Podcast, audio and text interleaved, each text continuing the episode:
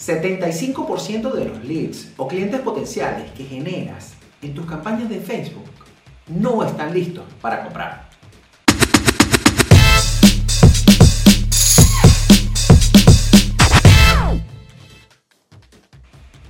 En el capítulo de hoy vamos a hablar de cómo puedes lograr maximizar esa cantidad de personas que llegan de alguna u otra forma curiosa, ya sea por alguna campaña de anuncio o a lo mejor por algo orgánico que pusiste en tus redes sociales.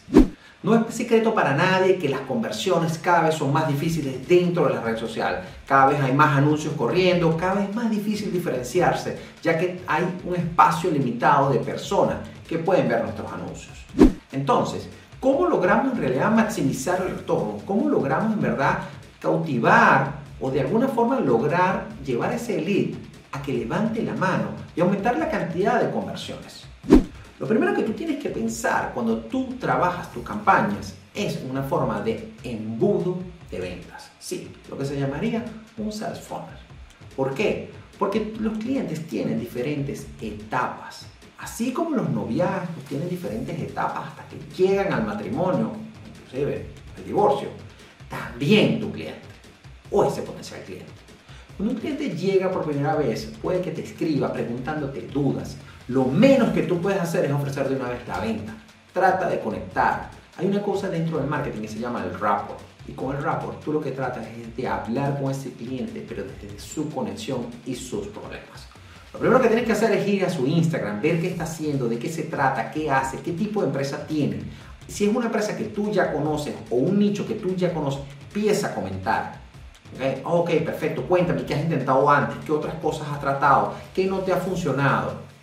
Y el cliente va a empezar a él mismo a decir cuáles son las cosas y los problemas que tiene. ¿Por qué? Porque ya ese cliente sabe lo que necesita o de alguna forma tiene una noción de cuáles son las cosas que no le han funcionado y quiere que de alguna u otra forma tú seas la persona que la resuelva. ¿Ok?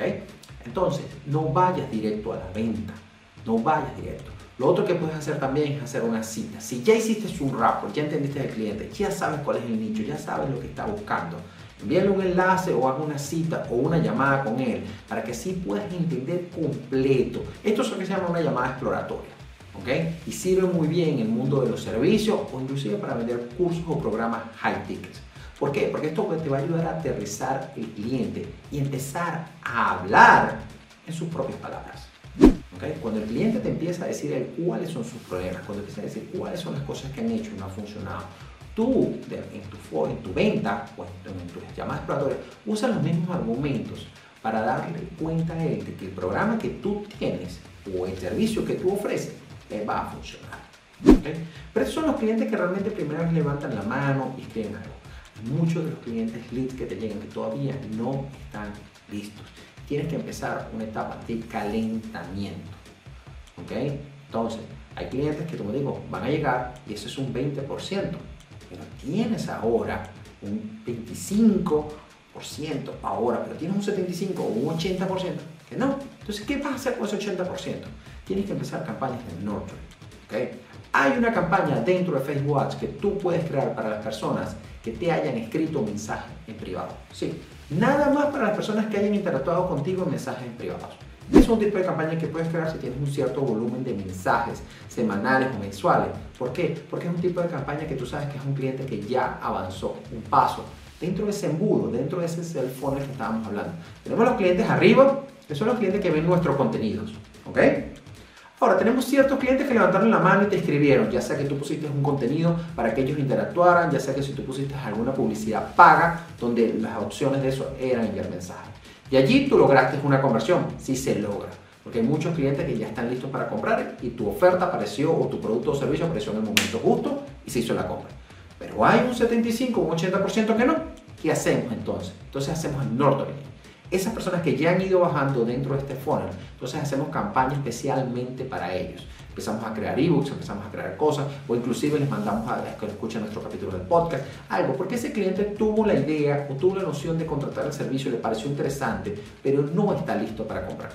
Entonces tú lo tienes que llevar aún más aumentar esa relación contigo. tienes que llevarlo a que aumente esa conexión contigo.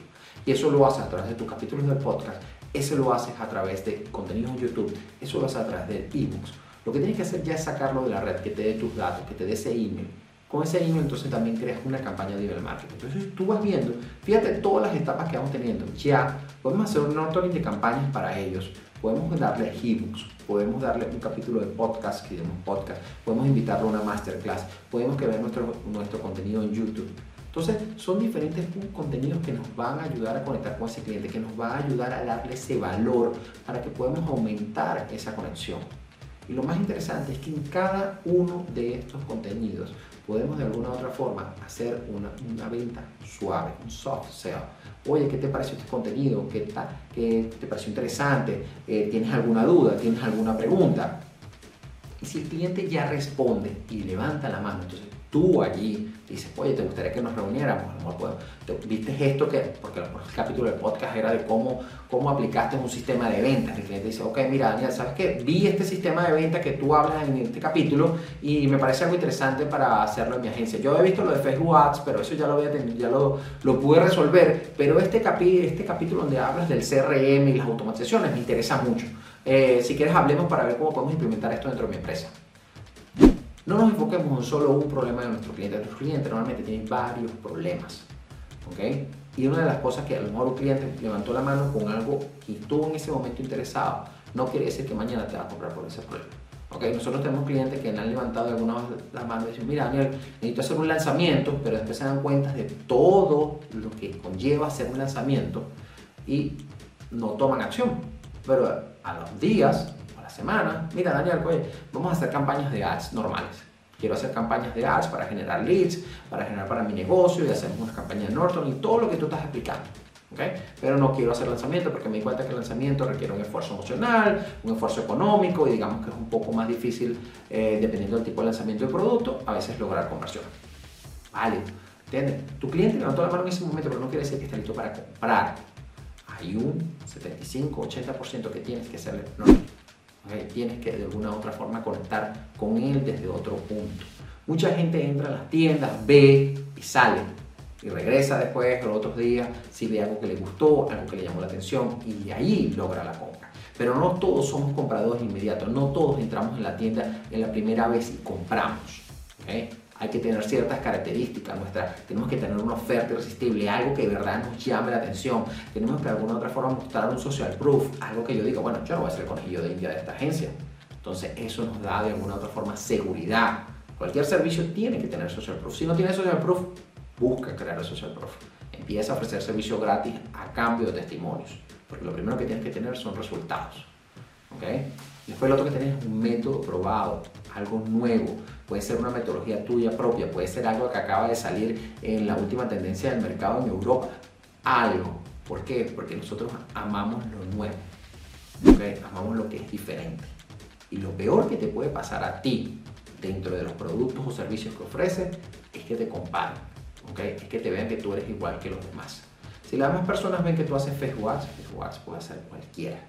Ahora, si tú tienes Facebook Ads o haces campañas Facebook Ads con una metodología aprobada, con un sistema propio, con una estructura de campaña que es diferente al mercado, que es diferente a lo normal, porque tú le dices al cliente cómo va a estructurar, cómo va a grabar, cuáles son el tipo de campañas que va a hacer. Y tú lo llevas de la mano dentro del proceso. Y es de ahí te diferencias de muchas, de muchas personas que hacen campañas en Facebook, de muchos trafiqueros, muchas agencias que normalmente lo que hacen es que crean imágenes basadas en los que el cliente necesita, las suben a Facebook, las bendicen y esperan que a lo mejor logren resultados según la estructura de campañas. Pero sabemos que ya eso no funciona. Entonces, esos son el tipo de cosas que tienes que buscar diferenciarte. Tienes que buscar una oferta muy atractiva, ¿okay? que, que el cliente se sienta prácticamente tonto diciendo que no. Tienes que tener un social proof y tienes que tener una metodología. ¿okay? Algo que yo diga, ok, pero esta persona me suena diferente. Yo creo que esta persona tiene una metodología que sí me va a funcionar, porque eso es lo que nos va a lograr diferenciarnos del mercado. A esto, si todavía sientes que es un cliente, todavía añade algunos bonos, añade algo extra. ¿okay? Si ofreces a lo mejor, el, por ejemplo, la parte de, de, una depilación de algo, ofrece un facial. Si ofreces contabilidad, dile que vas al primer, gratis, el primer mes gratis de Booking para que ellos puedan ver cómo, cómo de verdad se estructura toda la empresa. Algo tú me das algo adicional gratis que me va a llevar de allí a que yo me convierta en un cliente. ¿ok? Y lo más importante es que si ese producto gratis de alguna u otra forma lo puedes hacer recurring, ¿qué quiere decir esto? Que todos los meses lo puedes cobrar, por ejemplo, en el caso de Booking, entonces puedes crear lo que se llama el upsell. ¿ok? De un producto, creas un ticket mucho más alto y no solo eso, creas un producto que todas, todos los meses te va a traer dinero a tu empresa. Entonces, si ya sabes que tienes un 20% de conversión, te tienes que enfocar en el otro 80% de personas y tienes que tener sistemas en place, pues, colocados adecuadamente para que puedas crear ese ecosistema de conexión y puedas llevar a esa persona fría, esa persona que no te conoce o esa persona que solo levantó la mano por curiosidad, que vaya directamente a la compra. Porque créeme que solo con ese 20% va a ser muy difícil que puedas escalar tu negocio.